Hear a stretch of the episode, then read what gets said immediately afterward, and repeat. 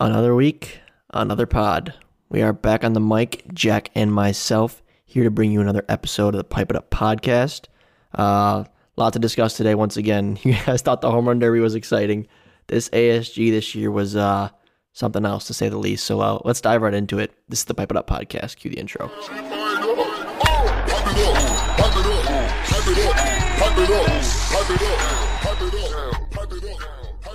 Jack, thanks for checking in tonight. Whoop whoop. Back on the pod. Jack is in his final week of school. That is crazy. I'm Almost so I'm just like Jack. yeah, I'm riding cloud 9 right now. I got one one one more hard day tomorrow of school where business needs to be taken care of. And then after that it's pretty smooth sailing and uh can't wait to be back in the state of Michigan once again. Yeah, that's a euphoric feeling. I can't lie. When you're wrapping up, I remember. Yeah. that's when I got my. is. That's when I talked about the rolling stop ticket. But even that couldn't. Uh, even that couldn't dampen my mood that weekend. um, but I will say this. Um, I don't know if I said this on the podcast already, or if I said this just to you privately, Jack. But like, I remember just sitting at my graduation ceremony, like, um, you know, cap and gown on, uh, in the crowd of students graduating, like hearing names being called and approaching the stage, and I'm just thinking to myself, like, how on earth did I get here? Yeah. because that last, uh, first of all, college is hard. Um, Mm-hmm. but like that last semester, last year was just such a whirlwind of like just survive and advance because the classes are hard. But like you're already in the groove, like studying, preparing, taking Mm-hmm. the exam again, again, again. And the weeks just go by, and then you're at your graduation ceremony, like, oh my god, it's over. it seems like it's it, it you know things were taking long while you're going through it but now it's like i can't believe that it's already you know the end here and it is you know you just got to take it day by day survive in Mm-hmm. It advance such a that's a, day-by-day great way thing. to great way to describe it that's really what it was basically yeah, it's uh, I, I can't describe it any better. Day by day, much like the MLW world right now in season right now. We're into August now, month four of the summer, and uh, we got the Wiffle of the Mitten tournament coming up this weekend. Two weeks from now, we got the Midwest Slugfest tournament in Illinois. Um, these tournaments are looking like are going to be our two biggest tournaments ever. Um, the deadline for the Wiffle and the Mitten signups just cut off um, like two hours ago at the time of this recording. And um, it looks like, including MLW teams, we have like 81 teams in this tournament. 80 Wow. or 81. It was at 80 at like Wow. 4 o'clock, and I think we got one more late sign up wow who transferred over from a different tournament. But anyway, yeah, 80 teams. So that's going to be it's always cool i, I exciting feel like yet stressful yet just a whirlwind. That's going to fly by too. it's always cool to see the wiffle and the mitten i feel like the wiffle and the mitten one has been improving every every year we've done it and i want to say it was the first like tournament we ever did right was wiffle and the mitten It was, Or was it not? technically the second, but it, it was our first like big tournament ever because yeah we launched it in 2019. I want to say 2019. Mhm. And then it was either 2019 or 2018 we launched. The second year we went to the Legacy Center instead of at the local school. And that second year had like 40 teams, and that was like our first like quote unquote big tournament ever. Yep. Um, and it was followed up by another big one in New York a couple weeks later. But yeah, that was like our first like great turnout, like full blown tournament tournament type thing. So it's definitely it's one that hits home right in our hometown, right in our backyard. And Yeah. uh, 80 teams is a lot of teams, man. That's a lot, dude. And even Holy like, there, of course, there's a lot of MLW guys playing in this, like spread across several teams. But even then, we're looking at you know 70 plus signups, so it's that's a lot of people. It's crazy. what's the what's the best looking MLW squad going there? Well, Who's gonna represent best? well, so in order to establish ourselves for the UWIFs, the United Wiffle National Championship tournament in October, um, in order to like be eligible for that tournament, you need to like establish your squad and, and other qualifying events, and our tournament is one of those qualifying events. Oh, sick. So I think MLW blue is the so you have like you know MLW and then the color. Um, that's the um like our UFs team or you have- you have to have three guys on that roster. So um, Kyle Schultz, Nick Saylor, and Jimmy Norp are all on that MLW blue team. So I guess you could say that's the team to beat. okay. But um, I, I got my eyes on the MLW Rising Stars. That's like Dallas Allen and Jackson Pearson and Blade Walker and Landon Urgitis. It's like all the young Eagles. So that's that's in my mind like the best team there, just the because squad. those young boys, man, you can't underestimate them. Yeah, yeah. They show out. Those guys do well in the tournaments too. They do. From So what that- I've heard. That's that's who I think the the target's on in my eyes. But I'm on the um, MLW Birds, and because I did, thought it would be funny to change it up. um, so that that roster is myself, Caden Irwin, and uh, Dabrico is making an appearance at this tournament as yes. well. So nice. So we um the Gotta birds get- are coming. I want I wanted to just be called the birds and like be like undercover like MLW players, but um, Commish Got decided the to X on that. yeah, I got I, got, I that. didn't didn't get didn't get uh didn't pass final approval stages. So MLW Shucks. Birds is my is my squad. I'm excited to play in it though. It's always fun and um you know, we've done it before. Yes, this is the most teams we've ever had before, but um we're prepared for it. We're prepared for it. So it'll be it'll be a great event. But so yeah, crazy times in MLW. Um, in real time here, we're wrapping up the regular season. Postseason's coming around, but on the YouTube channel, where you guys are up to date on, we are on the All Star break, of course, week two, and the All Star game hit the YouTube ser- streaming service on Friday, and there's not much else to say about it besides it was unbelievable. It was heartbreaking for some. It was it was uh, thrilling for others. I'm on the side of heartbreak there, and um, the American League completed what is officially the greatest comeback in All Star Game history in MLW, erasing the seven 0 deficit and winning eight seven in extra innings. Um, Jack, did first of all when you watched the video, were you already aware that it was a big comeback like that, or were you out of the loop there because you're out of state? Um, I I knew it was a comeback, but I honestly forgot. Someone told me the outcome of the game, and I honestly, for the life of me, couldn't remember what they said. So once the game started and you guys like started racking up some runs, I just put like I figured that the AL would be the team that came back. So I, I did yes and no. Um, but it's just like it, it was interesting, like how like um I've commented on this like a few times on the podcast, but the way that Kyle used the the the music effects in the in his videos and it was just like so perfect and uh you could almost like sense like i it, it helped that i did obviously know there was going to be a comeback but you could almost just like feel it with the music that like something was brewing and like the intensity was was rising but all around just great video i took i i'm i just watched the video like the it was the first it was the last thing i did before hopping on the mic to jump on this podcast so like I wrote down a bunch of notes. I actually have some questions for you too, just like because uh, stuff in the video I was curious on. Yeah. Um, for me, I guess first comments I want to make is just what an unbelievable job by the American League to, to keep their heads in that ball game and to fight back and, and to win it. Um, but I will say, in terms of you were talking about the video production, I remember like Yeah. being at the Meadows that day, like when it went into extra innings, and I was like talking to Kyle, I'm like, I can just like, like make sure you like use the soundtrack to, to build it up, build up that comeback, blah blah blah. Like, It's gonna be key. Which of course he was already thinking that, but I was just poking him with it. Um, but yeah, he did a great job with it. I thought the build up was great. Um, it's just like a scary scene in a movie. Like you're waiting for the jump scare. Like you know things are happening, but you're not sure if it's gonna actually the comeback's gonna be completed or if it's gonna be deflate out deflating ending. You know what I mean? Right. But Warda, just unbelievable. The clutch you factor on about Alec Warda, Warda, dude? dude. The last inning hits the two run shot and then follows it up with an RBI game tying single.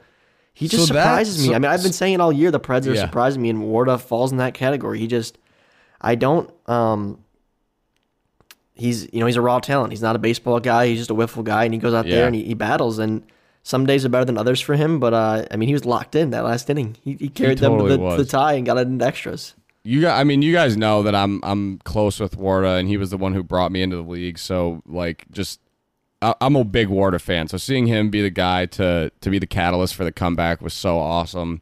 I did want to ask if you had a good look at his home run because like in the video you like you can't even see the ball, but everyone seemed to be pretty pretty like unanimously saying that it was fair, other than Dan. And Yeah. I was just wondering if you had like a view at it. Dan's. I I, I figured Dan was just. I like don't mad, dash you know. too hard. Um, Dan's always funny when when he's funny as an umpire, and he's funny when calls are made against him. Um, I'm trying to think of where I was set up for that play. To be honest with you, Jack, um, it's one of those things where I bet you it was right over the pole. Warda had the best Yeah. look at it, I'm sure, and Mr. Schultz isn't too far off that. But um, when you're standing where Dan's standing, you're like, or if you're in right field Yeah. for that play and it goes over the left field pole, it's you have no depth perception there, right? It's impossible to see. Speaking of Mark Schultz, though, what always Great great, to hear him on the call. Great job. I absolutely love A job well done. call. How about a round of applause for Mark Schultz on the commentary in the All Star game? Kind of a tradition now in MLW. Um, so yeah, he did a great job.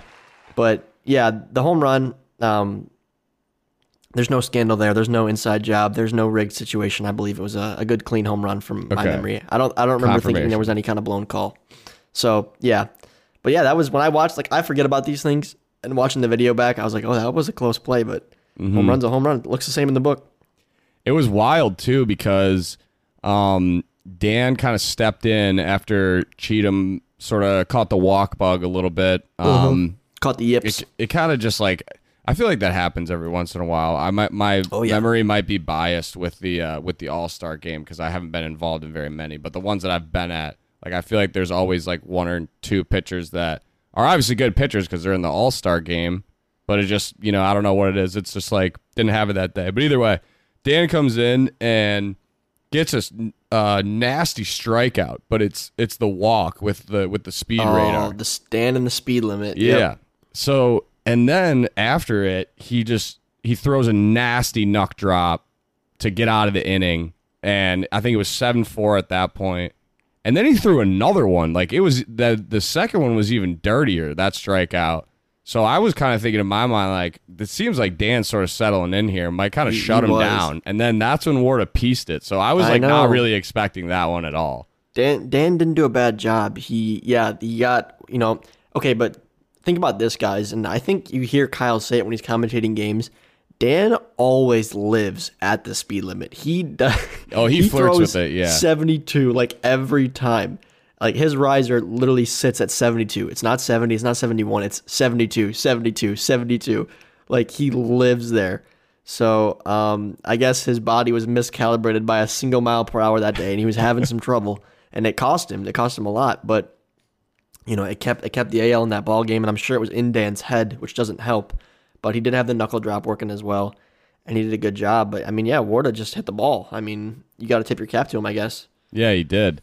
Um, who uh, was Nick? uh, Just like curious, was Nick Saylor not voted an All Star, or was he, He- unavailable to play? He was voted an All Star. I believe the polls were public this year. Um, I have to pull it up on my phone really quick. I believe that um, Saylor was either number one or number two in the voting totals. Actually, Yeah, I had. But That's okay. Was, so I had to he was um, unavailable. He was out of state that weekend for I want to say he coaches a travel baseball team Mm-hmm. and um, had, had obligations there.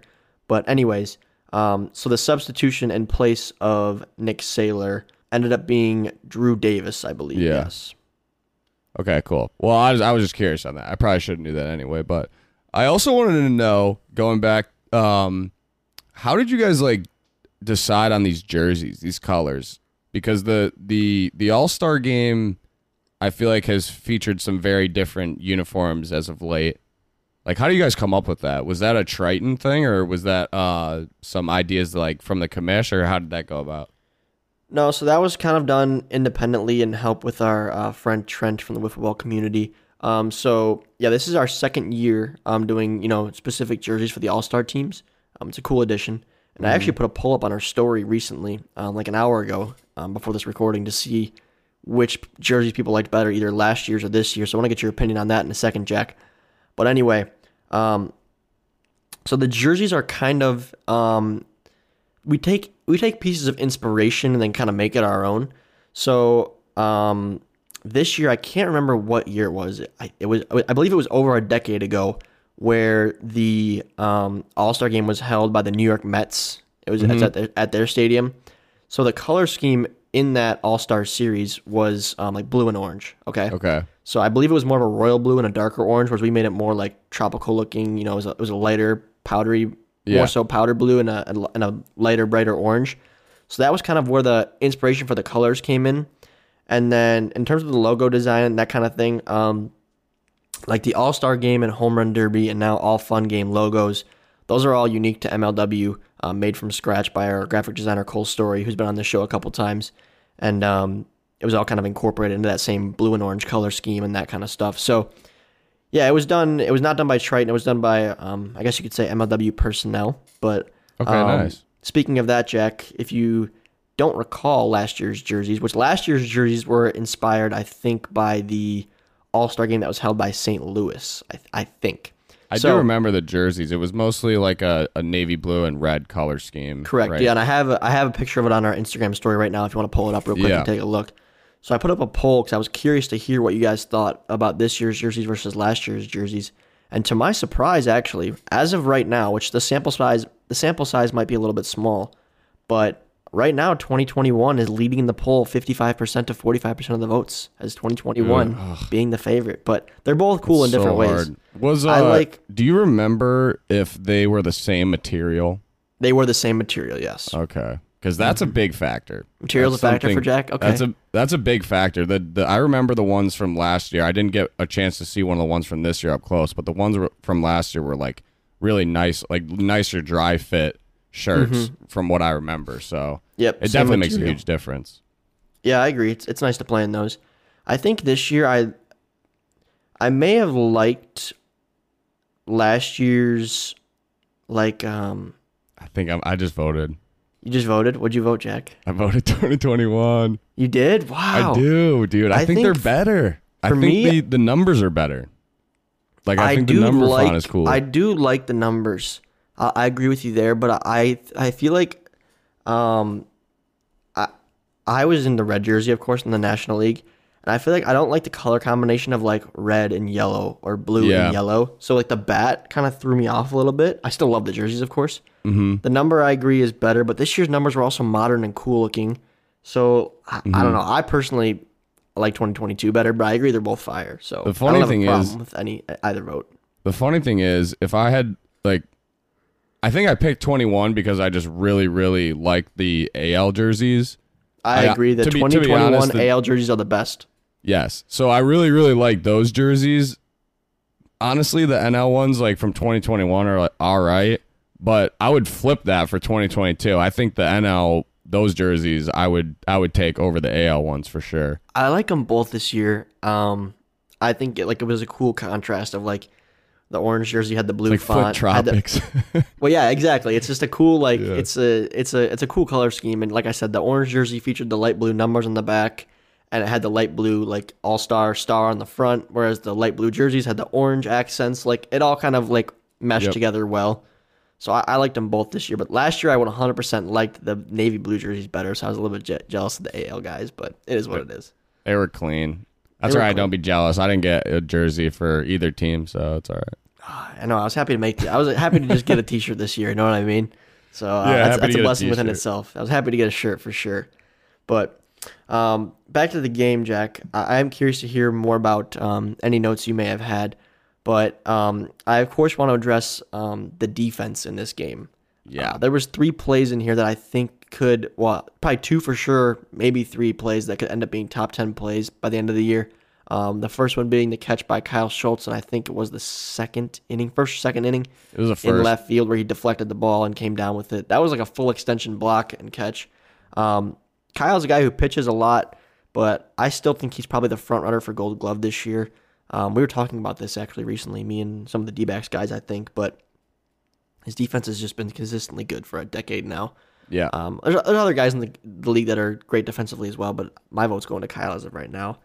Um, so that play, there was a play where Ryan Cratched, I think accidentally, like deflected the ball to second base with a force out on that grounder up the middle. Yep. That was so sick. I once again, I think it was not intentional. I think he was trying to catch that ball clean and then like flip it, but it like just hit his fingertips and went right to second base. So it, it was beautiful. And then of course, the grandest of them all, the Jimmy Norp kick play, as it's been coined Kick. um, which I guess it's the kick because the kick play is Kyle Schultz play from like 10 years ago, but Jimmy Norp's kick, um, unbelievable. Unbelievable, dude. It was really just a jaw dropping moment. I'm, we're all just like, what just happened? Because I thought in the heat of the moment, he like was frustrated and just kicked it out of rage. Yeah. That's what I thought happened. And I see the ball hit Drew and I'm like, no way. But it turns out, and I still thought like post play that it was still like out of rage and he just got lucky. But I was talking to Jimmy about it and he said that it sounds like when they play games amongst like when he's been playing wiffle ball over the years with his friends, mm-hmm. they do a similar rule where like the backstop at home is like a force out or even an out if a guy's running home. And he said in in in the past he's done the same thing where like he fumbles the ball and then just kicks it as fast as he can towards the plate. wow. So like he wasn't Wow. really going for a peg there. He was just going to hit the backstop. But if it wouldn't have pegged him, he would have been safe. So like, So that's literally something he's practiced. So it was calculated. Yes, it was a calculated kick. Isn't that unbelievable? It's that's so Jimmy. wild. When I was watching it, I 100% am in agreement with you. I was thinking that he like thought it was over and just sort Uh-huh. of kicked it and was like, um, you know, whatever, and ends up getting him out. I mean, it was crazy. It was still a really close call though. It was it was close. So yeah, it was very close. So I remember um, I had the clip on my iPhone of like the main one of the main replays that was shown, and watching it back frame by frame, like literally frame by frame, really slow, like dragging my thumb on the video. Um, and I do think we got the call right. So what I saw, and you guys can play it back and see if you see the same thing, but um, the ball kind of goes underneath Drew's body when he's still one frame away from touching the plate. So you see the ball disappear prior to him touching the plate, and Yep. he, it did contact him. I remember he admitted to it. Um, but then one frame later, you still can't see the wiffle ball. You never see it touch Drew, but one frame later. So if my fr- my phone is shooting 30 frames per second, so 0.02 seconds later, or what? Yeah, whatever that is, um, he is touching home plate. So I'm telling you, it was one frame at 30 frames per second. Yeah. So It's tight. I mean, it's close call. I think you guys got it right too, um, because, like you said, you can kind of see the ball disappear, but when the ball comes out, it's it's really obvious it hit him, and because it slowed itself down, because it it. slowed itself down, just Yep. the trajectory of it, kind of just like it just the only way for it to go that way was if it hit him at the time that it like went under his body, if that makes Mm-hmm. sense. Like, so I think you guys got the call right too, but it was super close. It was just so funny, like.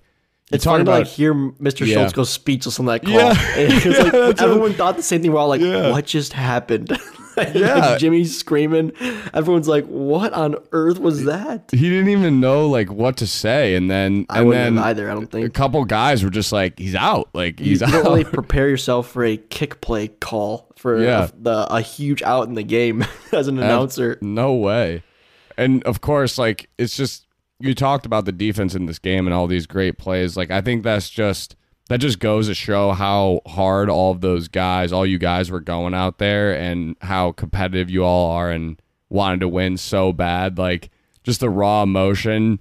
Every time there was one of those close plays it was everyone on the AL saying one thing and I know, everyone on the NL saying the other thing because like you guys just all wanted it so bad and We- it's just we need to make funny it- it's really cool because honestly a lot of leagues the all-star games are sort of like ooh you know like cool like the oh the pro bowl sweet Mm-hmm. Yeah. like that's not that fun i mean mlb has had some like good years and bad years i think i honestly don't watch the M- mlb all-star game at all nba is kind of cool i guess if you just want to see a bunch of three Well, I, be- I believe the MLB used to do what we do. They used to have it where home field advantage in the World Series is on the line. yeah But um, years ago, they went away from that. Now I believe it's a cash prize for the winners, and it goes to like a charity or something like that.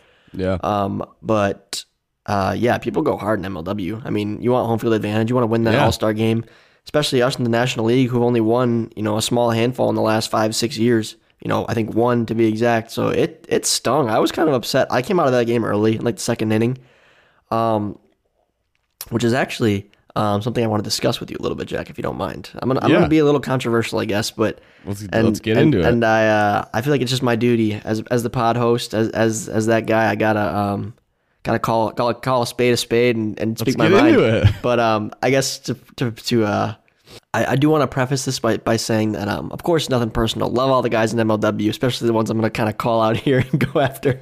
But um, and I wanted to have um Jimmy Norp on this pod tonight, but I believe. He, him and the, him and the boys in Livonia are in a slow pitch softball league, and they play every Monday. So like, it's hard to get them on, and we couldn't do it over the weekend because we were traveling together. But anyway, um, you know, when I look back at this game, and I was thinking this in real time too, Jack, as, as a bystander, it was not my team to manage as I finished last place last year. So I was the last person who was going to manage the squad. Jimmy, Jimmy earned the right. But, um, you know, when we blew that lead, I was, to put it bluntly, I was shocked with the decisions that Jimmy made with the lineup and how he managed the pitchers on the team and the lineup itself in terms of who's hitting. Um, so I don't know if you paid a whole lot of attention to that, Jack, but um, so we had seven guys in the roster, so did the American League. you start four, and all seven have to enter the game at some point, right? So, in my head, entering um, that series, I thought the best two arms on the team were Dallas Allen, Daniel Schultz, and I thought, for in my opinion, the third best arm was either Robles or Norp. That was my opinion. Okay. Mm. Um, so he we started Dallas. That was no brainer. Dallas has Yeah. been insane this year. Dallas throws two innings, scoreless, does the job. So now you have to make a decision as to okay, do I want to put in my number two now and have him go two innings and then try to have someone else close it out, or do I put in my you know number three arm or somebody else to get like one inning done and then go with my number two to finish the game? So Jimmy goes with Robles, which I'm fine with, um, in the third, and Robles scoreless inning. Right, we're scoreless through 3 Now this is where things got a little hairy for me. Okay, once again, not personal, just as observations. Um, what had happened after the third inning was I exited the game and Dallas Allen exited. Or sorry, I exited the game, Dallas exited the game, and Robles exited the game. I believe Robles was replaced by Chris Cheatham on the mound. Um, so Robles actually exited the game, left the batting lineup. Um, someone went in for me, Dan, whoever it was, and then um, Waylon also got into the game. So Norp was the only one left there. But the reason I was somewhat confused by that is because um, I don't see why Cheatham entered that game there. I thought that either Robles should have just kept going after going quick, easy third inning, Yeah. or you go to Dan, who's like your second best arm on the team, in my, in my opinion. Um, I also don't understand why Robles was subbed out of the game completely to lose our best bat, arguably, on the team. Um, I think um, if it was me, I would have entered Daniel for like I, so we had I would have kept Jimmy and Jordan in the game the entire time, kept those two guys, and I would have then subbed in two subs for the me and Dallas because our bats like we're, we're Yep. both good hitters, but Jimmy and Robles are better. And then I one of those two subs that went in, I would have subbed one of those guys out then for the last guy. Does that make mm-hmm. sense? Yeah. I thought losing Jordan's bat after three really hurt us down the stretch. Yeah. And I also don't think that I think that while Cheatham has a higher ceiling in terms of the MLW pitching style, he has a little bit more experience than than Jordan, um, and he has I'd say more movement than Jordan, a more diverse arsenal. I do think that Cheatham has has shown more inconsistencies this year. Um, Yeah. that's that's just what I've seen. He was lights out against the D-backs, which Jimmy probably had in his head because that was a recent series, but Cheatham going out there and struggling really put us in a tough hole there. And then Dan had to come in and try to, um, you know, fix things. But right. anyway, I just I, I was uh, I was surprised to see the moves made the way they were, and I think Jimmy's a great manager, but I just didn't agree with him in that scenario. But uh, did you have any observations like that, or was that not really something on your mind at the time? It it definitely it definitely was. Um, I didn't think about it as as uh, thoroughly as you did because like you know you actually were there and experienced it, but I was kind of confused why um why he took Robles out so quick because he I'm pretty sure he struck out the side. Like I think it was like three up, three down, and you guys and you guys are still rolling. So I was expecting t- uh, Robles to stay in at least one more inning, and then probably see Dan. And I thought he was just gonna like sub Cheatham in at some point, like to hit, because Cheatham obviously is a good bat. So that was probably obviously that was probably something Jimmy was also considering. Like if I lose Robles, at least I have Cheatham as a bat.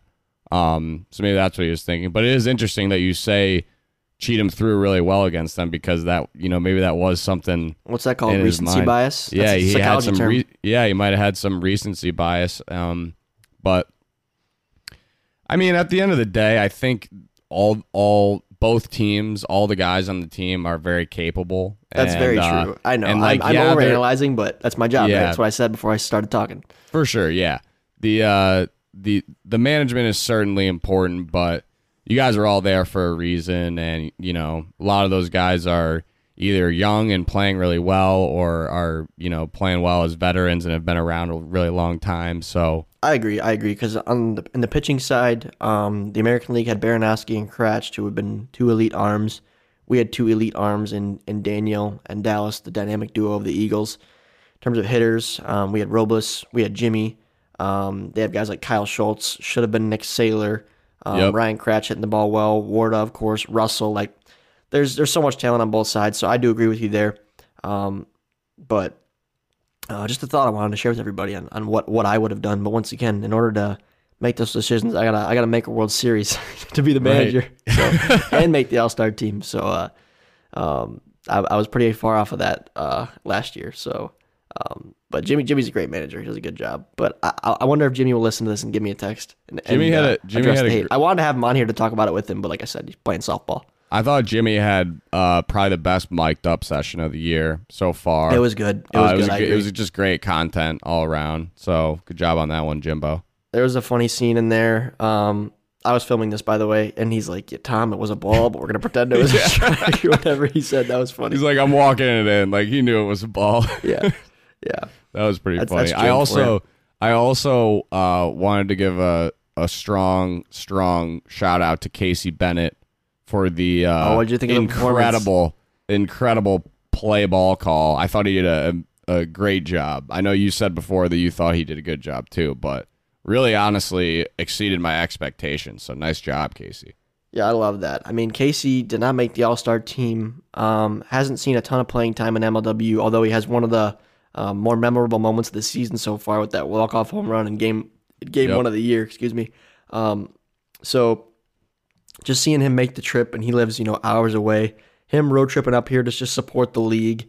Um, you know, we didn't say like come up here and, and do the coin toss type thing, but just him coming out here to enjoy the game, to support everybody, and that kind of stuff. I was really glad to get him involved some way, and you know him having fun and stuff like that. So um, I'm glad it worked out. And that was one take. He did a great job, I thought. One take. So believe it was right now we're the last two years we've done two takes. Two takes, Two, two takes, two clips. years, and Did two you, great uh, clips.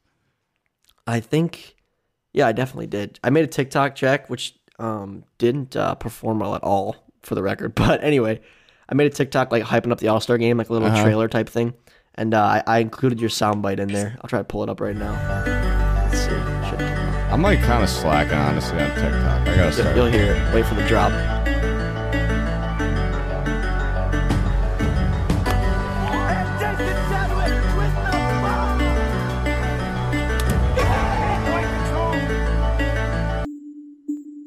Let's play ball.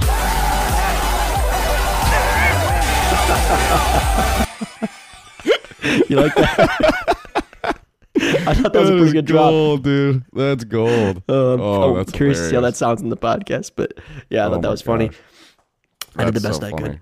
TikTok I gotta, I gotta me get sometimes. supporting on. I gotta get support in MLW on TikTok. I've been. I don't even go on TikTok.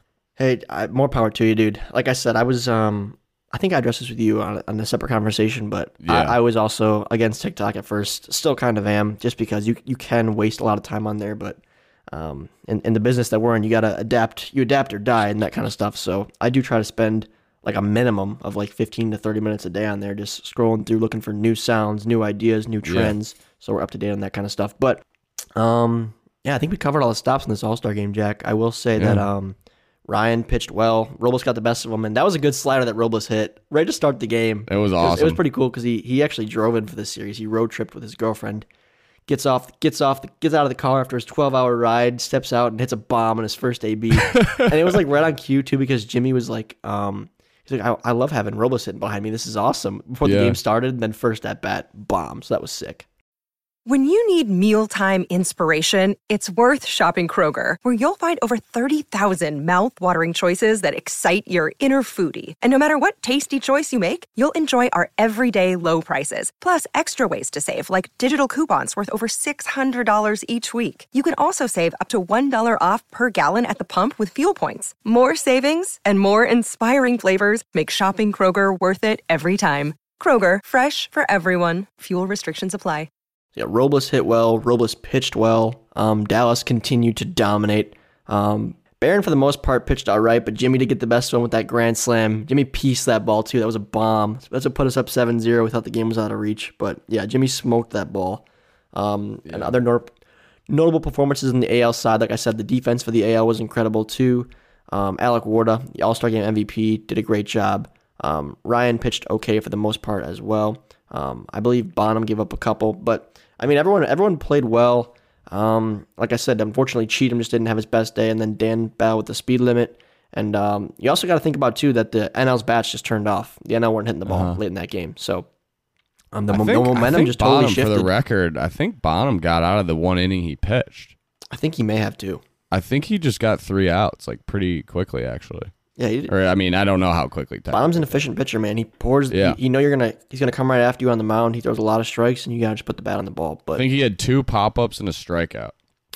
I will say sounds for, about right. on my performance, I had I think I had two at bats, and um, I Ryan struck me out the first time. The second time, I like I think it was also down to two strikes, and I put a late swing on it and grounded out to Warda. That ball that Warda fielded, I was so frustrated at because I kind of smoked it down the line, and Warda somehow fields it cleanly, steps in the base. The only way he's getting me out there is if he completely sticks it like he did, total clean. Yeah, And that's Warda's the a second year in a sneaky row. good first first baseman. He kind of like plays. He plays first base for the Preds, or I mean, for I don't really know what you call that position, but he's Mm-hmm. I- the guy who stands by right first field, base, first base, so- whatever. Yeah. Yeah, yeah. So, um, he's a he's a sneaky good guy because he can get over the bag really quick.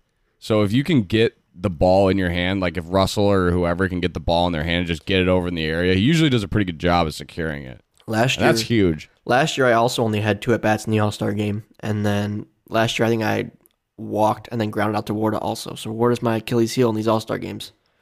Seems like it. I mean, that's like that's really important. You like for the Predators. You think about the Predators and and how they've done so far this year. Um, the Diamondbacks, like we talked about last year, right? How good their defense was, and that was like a huge difference maker. Like they were doing everything else well, yes, but the outs that they were getting on ground balls that were hit that could very well be hits, and they were making incredible plays to get outs. That was what was making a big difference maker. So if the Predators can kind of take some of these, you know, defensive, uh, this defensive momentum from this All Star game and keep playing good D this year, that could, you know, watch out for that. That could be a real threat for them. Yeah, that's a good segue, Jack, into the second half, as that is coming up um, in two weeks with the Oklahoma series. We do have another upload coming out next week, which I can preview in just a moment. But um, the standings right now, Jack, who who are we thinking is going to have a big second half? Who's going to fall off? Um, I guess I can start that conversation.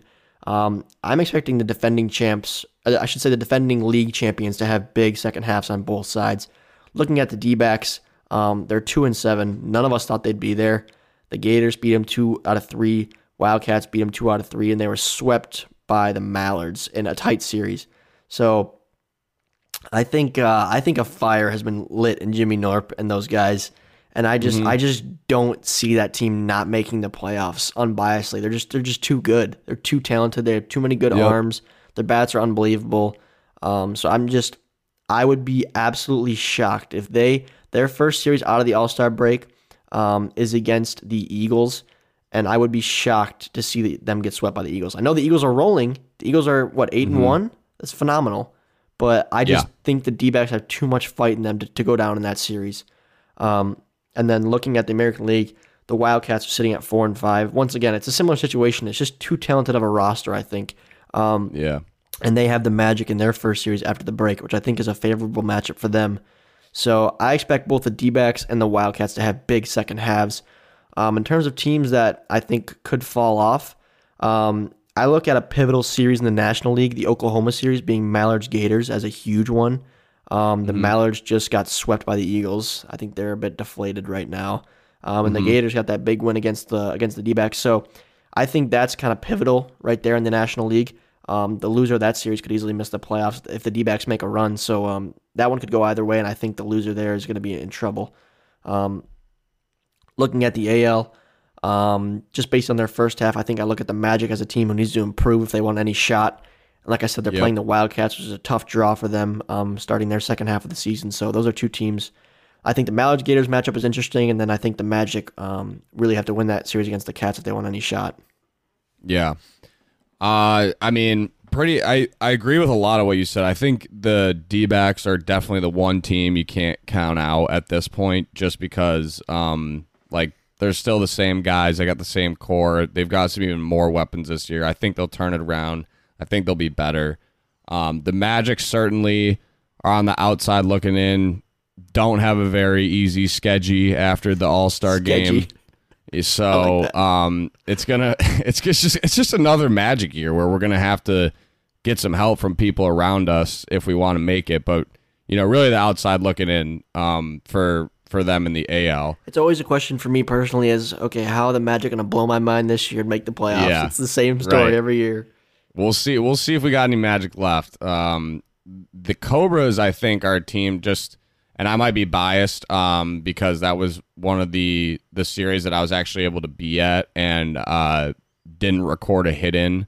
Um, but they seemed like a uh, a team that could um, gain some momentum and gain some momentum in the second half of the season. I think they're a different team this year, uh, just a, fundamentally um, based on their their pitching, uh, just the way their pitching set up, right? Like Drew's just not really involved much in the pitching anymore, and he's just a completely different player. Um, Barron's a completely different player this year, so I think they're a team to to look out for certainly in the AL. I don't think the Preds should be uh, too too comfy yet. Like they they still got to take it. Um, they they're not as locked up as the Eagles, so they still got to be you know on their A game going forward. But the NL is the NL. I feel like is going to get pretty cagey. Um, like you said, that Mallards that Mallards Gators series is is going to decide a lot of things, or at least push ways in in one direction. So, um, I I feel like uh, I feel like you said I gotta I gotta put the D backs in the playoffs. So Isn't I that think funny how that, we're both like, yeah, they're to make it, Yeah, they're last like- place right now? Yeah, I don't know. Just- it's just it's I feel like bet against It's, Jim. it's hard to wrap my head around them not making it, so I'm gonna put them in there, and I would say probably the winner of the the Mallards Gators series would would end up making it too. Know maybe it's, it's crazy that I'm saying the same thing, but at the end of the day, if the D backs lose a series to the Eagles, they're essentially done. Like that, Yeah. that would put them at best at three and nine. You know, that's at best. Yeah. So, and then their last matchup of the year is against the Cobras in the mini MLB series. So another good team. Mm-hmm. They really have to beat the best team in MLW to keep their season hopes alive. So but they absolutely um, can. I'm high They on them. absolutely could. To speak on the commish, I know that during the All Star break, Kyle was saying like, I think the D backs are in trouble. Like it's gonna be hard for them to bounce back. Good voice crack there. Mm-hmm. Um, but that's just my opinion that they're gonna weasel their way in. And to be Mm-hmm. candid with you, Jack, and you can share your thoughts with me right now too on on your opinion. Um, but my All Star break prediction, which is crazy to say uh, when they both have losing records, but I got the D backs and the Cats in a rematch in the World Series. Still, that's my prediction. What do you think about that?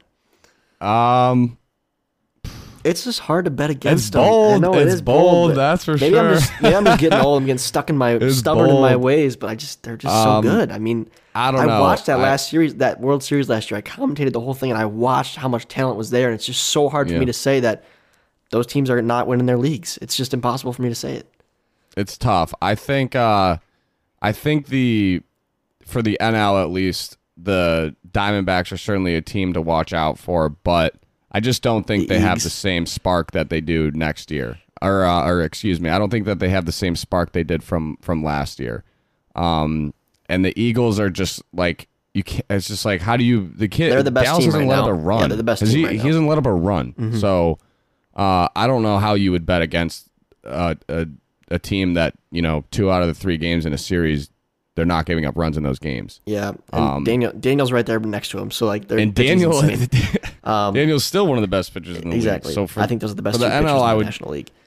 yeah for the NL I would go Eagles and um I really you know I, I'm not just picking the guys at the top but uh even though it might seem like that but the Predators I also I also think I, I guess that's what I'm doing. Um but I mean Tommy's going for the the the crazy take. I'm going to go for the the basic take I guess. Um the Predators are also a different team this year. Last year they were struggling to support Ryan on the mound. And not only is Ryan pitching better than he was last year, um, he's figured out the speed limit and they are getting probably more run support, arguably, than they may have even been getting the year that they won the World Series, I feel like. Um, I'd have to actually look back at those statistics to to clarify that, but um, when you have Russell making the All Star game as the the third hitter in the lineup, like that's a great sign for your team. And I think Cratch is doing enough on the mound and Stephen McGlade is is serviceable for them to to continue to make a push, continue to win series, and make it to that World Series. What happens when they get there against the Eagles? I guess we'll have to wait for a later podcast for me to give that prediction, but I like that's it, where I'll go. I'll go Preds Eagles. I like it. Um, yeah, I like the Preds too. Like I said, I think I'm a little bit, I'm being stubborn just based on prior knowledge, and I have to look at what's right in front of me right now, which is the D-backs are in last place and the Wildcats are in third. Um, I do think that if you played the World Series today, you can't say the D-backs and the Cats are the best two teams in this league. You can't. They got to turn it around. No. I do think right now it is clear that the Eagles are the best team in the National League, and it's not close. And the Preds are the best team in the American League, and it's not very close right now. Uh, but the season ended today. That would be the World Series, and I believe that's the best two teams in the field. Um, and to be honest, right now, and this might hurt your feelings, Jack, but I truly believe that there are, as of right now, and things can change. Like I said, the Magic have shocked me in the past, but I could see the World Series being crowned to seven different teams right now. The Magic are the only team who haven't shown me enough to say I think this team can win a championship this year. They're the only squad I can say that about because not because they're pitching, their pitching's fine, but just no one's Yeah. hitting the ball. So it's hard for me to say they're going to beat these great teams in the AL and make that run. I I mean, as much as it pains me to say it, I really couldn't disagree with you there. Although I would, um, I don't know. You think I might just fully agree with you there. I mean, hey, I don't you're on the that- Magic. Like you got to think that way that you can bounce back though, because like I'm in the Yeah, being a Mallard. I like mean- I'm saying the D-backs are good, the Eagles are good, but like in my head, I'm like, yeah, we got this. Like we're we're solid, we're amazing. You know what I mean? That's how I think too. But I'm just trying to speak. As I mean, we want to call it like it is on this podcast, and we haven't. We couldn't hit the broadside of a barn with a with a, With a paddle. a beach ball, yeah, or with a paddle if we tried so far this year. So that needs to turn around immediately. But um, I don't know. I think the Gators could still make the playoffs, but I, I would have a hard time seeing them get through the the Eagles. I just don't think they really match up well against the Hmm. It's Eagles. weird. And the Gators are a weird team, right? Because I kind of had them written off, honestly, after they got swept by the Eagles and looked ugly against the Mm-hmm. Preds. But when they go out there and they beat the D-backs 2-1, who, as you guys know, I'm kind of high on the D-backs still as a good team, um, which maybe I shouldn't be given their record. But um, it's like okay, they can they can play with anybody then. If they're gonna go out Yeah. there and, and beat the D-backs two out of three and Cheatham like played like vintage Chris Cheatham 2020 World Series Yeah. Chris Cheatham, it's like okay, now I'm worried about that game. Like like we said, Yeah. that series in Oklahoma is huge because they go out there and beat us in a series. Okay, now it's like the Gators are the real deal. they certainly they certainly uh have the ability for sure but i just don't i the cons- the lack of consistency for them this year i think is just too much for them to like you know break through and build momentum like the diamondbacks have been inconsistent to some extent but they've also lost some cl- close games so it kind of is what it is Yeah, I mean, winning's everything. It's uh, wiffle ball is typically close games, and you got to be able to close those out. Um, are there any teams you think right now, Jack, that should be looking to make moves in the second half? um the like you're talking roster or like trade moves things Yeah. along Yep. those lines um I mean, it'd be hard to not put the Magic in that category, considering the fact that, uh, like we've commented on, really struggling at the plate as a unit. Mm-hmm. Um, I'm not sure exactly what sort of uh, team would be interested in talking trades with us uh, to to get a better hitter on our team. So it might have to be some sort of a free agent ad or uh, someone off the prospect board type thing, but. Um, I'm not really sure. Certainly, the Magic are going to have to do some some money move making, um, whether it's you know during this year uh, or in the off season. I'm kind of just seeing really what happens in the next series before before trying to make you know too many moves. Okay. Um, because I, I do believe in my guys. I know we haven't really had a successful season up to this point, but we've all we've also been here You've before, been here and before. I've and I've seen these same same, guys. I've seen these same guys have a lot of resolve and uh, be able to to fight and come back. So I have faith in the guys. Uh, I do I do really like the guys on the Magic. So um, I don't know. It'll be it'll be interesting, but Okay. other than that, I feel like um, I honestly I feel like the rest of the teams kind of just gotta you know go with what they're going with. I don't think the Preds or Cobes will do really anything. Kyle seems to have his lineup set. Eagles are looking great. Maybe you could comment on the Mallards, but maybe the Gators would be a possible team that could uh, could look to make a trade for you know a better pitcher or something, or try to sign someone that could maybe give some relief if uh, Jorgensen maybe you know continues to be a little bit inconsistent as he's shown, but um, I feel like the D backs also will probably just stick with what they've got. They got young guys there that are doing well, Jimmy, uh, Jonah. So, what do you think though?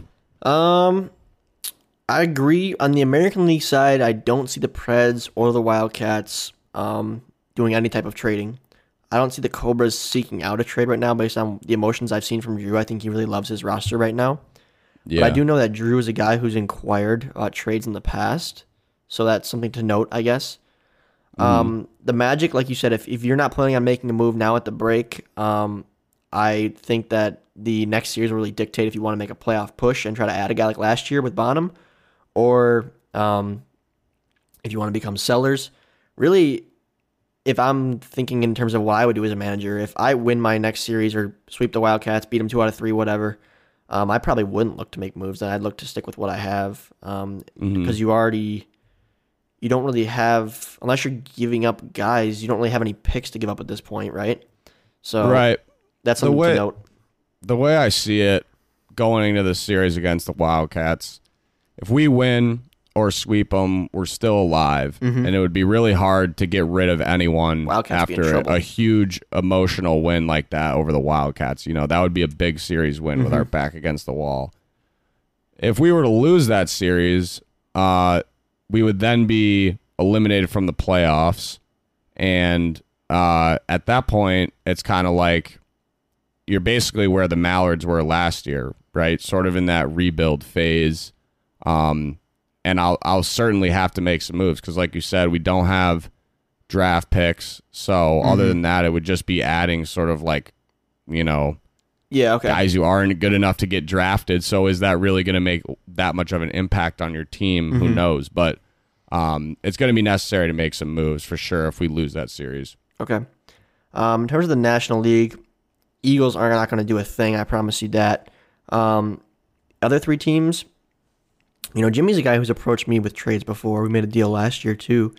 Um, so I could I could see him making a move somehow, some way, whether it's exchanging a pick or two or sending a young guy, acquiring a young guy, waiver wire. You know, he's a he's a good manager, as I said. I, I know I disagree with his all star moves, but he knows what he's doing. he's very calculated.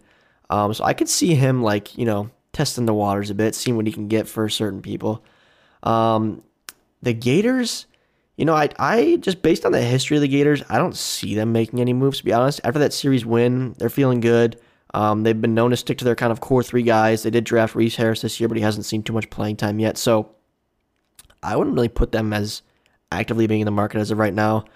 Um, me as the Mallards manager, um, you know, I, I love our lineup in terms of I think Robust and I are, are great hitters. I'm still high on Caden as a hitter. I think he has potential. I even think Davenport or Wilson has potential as hitters too. Um, but we still have question marks the number two arm. So um, I'm going to give Caden the ball in Oklahoma. Um, you know, he hasn't really pitched much yet this year. I don't believe. What did we do against the Eagles? Because he played against the Eagles. We went me Robus, and then it was kind of that series got off the rails. We didn't really stick to our plan because Yeah. we were down. But anyway, um, I want to get Caden to start. So I would love to give Caden the ball against the Gators, see what he can do, and if he can't perform, then I would for sure be in the market for a number two arm because I think we have what it takes in terms of um, hitting abilities to, to make a push. So I want Yeah. I want that pitching staff because you can't really win with one guy anymore. You know what I mean? So it's either Right. got to be me like grinding to get better, or I got to find somebody because I would hate to waste the talent we have right now. We saw what we can do, so um, yeah, that that's has just opinion. that's been that's been the whole for the Mallards, right? So it's kind Yep. of, you know, I I I, uh, I commend you and like your strategy, right? Of like trusting your guys. You drafted these guys for a reason, um, and I think it's smart to give it a chance to um, sort of like blossom, I guess, so to speak. yeah, because Caden Caden's been putting in the work. He's been putting in the work. Yeah, Ca- I yeah, I know Caden. Like I, I know he's someone who's been putting in the work. So uh, having faith in him, I think, is is something that's important. But there is that sort of like balance line, It right? is, because because the season is so short and there's so few games that um, the seasons can kind of rack up quickly. So if you Mm-hmm. are developing a guy for now, you know, two, three seasons, and you're not getting the results that you need, then it's then it's uh, kind of put up or shut up time, so to speak. Mm-hmm. If that makes sense. Yeah, it's hard. I tell this story a lot, but wiffle ball. I tell a story about my high school baseball career a lot to younger kids who talk about playing baseball and whatnot when I ask me about my career. Um, but you really, wiffle balls, MLW is a great example of like, you might not get that many opportunities. So you got to just be a dog and, and capitalize when you can, right? Um, so we've seen guys in this league who have, you know, gotten chances and, and not done so hot and unfortunately have been let go or phased out over the years. But the guys who have performed well have seemed to, you know, seem to stick around and, and get the get the playing time they deserve. So um, I think Got to be a dog. I think Caden is kind of um, on that cusp right now. I'd say, just being honest, and he'd agree with me. Um, as he was a guy who I drafted number two overall last year, so I was very high on him. Um, and he didn't do a whole lot last year on the plate. Pitched all right, but um, like you said, it's kind of put up or shut up now, right? Mm-hmm. So we'll see. It's gonna Who be do you- exciting. Who do you, you said you got to be a dog and just take advantage of the of the chances that you get? Who do you think's got the most dog in him in the in the league? Uh, I think you are a guy that comes to mind, Jack, as a guy who just gets it done. I'm serious. That's Um, not true. No, I, I think it's true. Um, other guys that come to mind as just a guy who goes out there and gets it done is um, probably Kyle Schultz. I mean, Mm-hmm. in my opinion, um, Cheatham showed flashes of it last series. Backs against the wall. Got that dog. He's got that dog in him. Um, and uh, I think Norp's certainly got that dog. oh, Norp is that guy.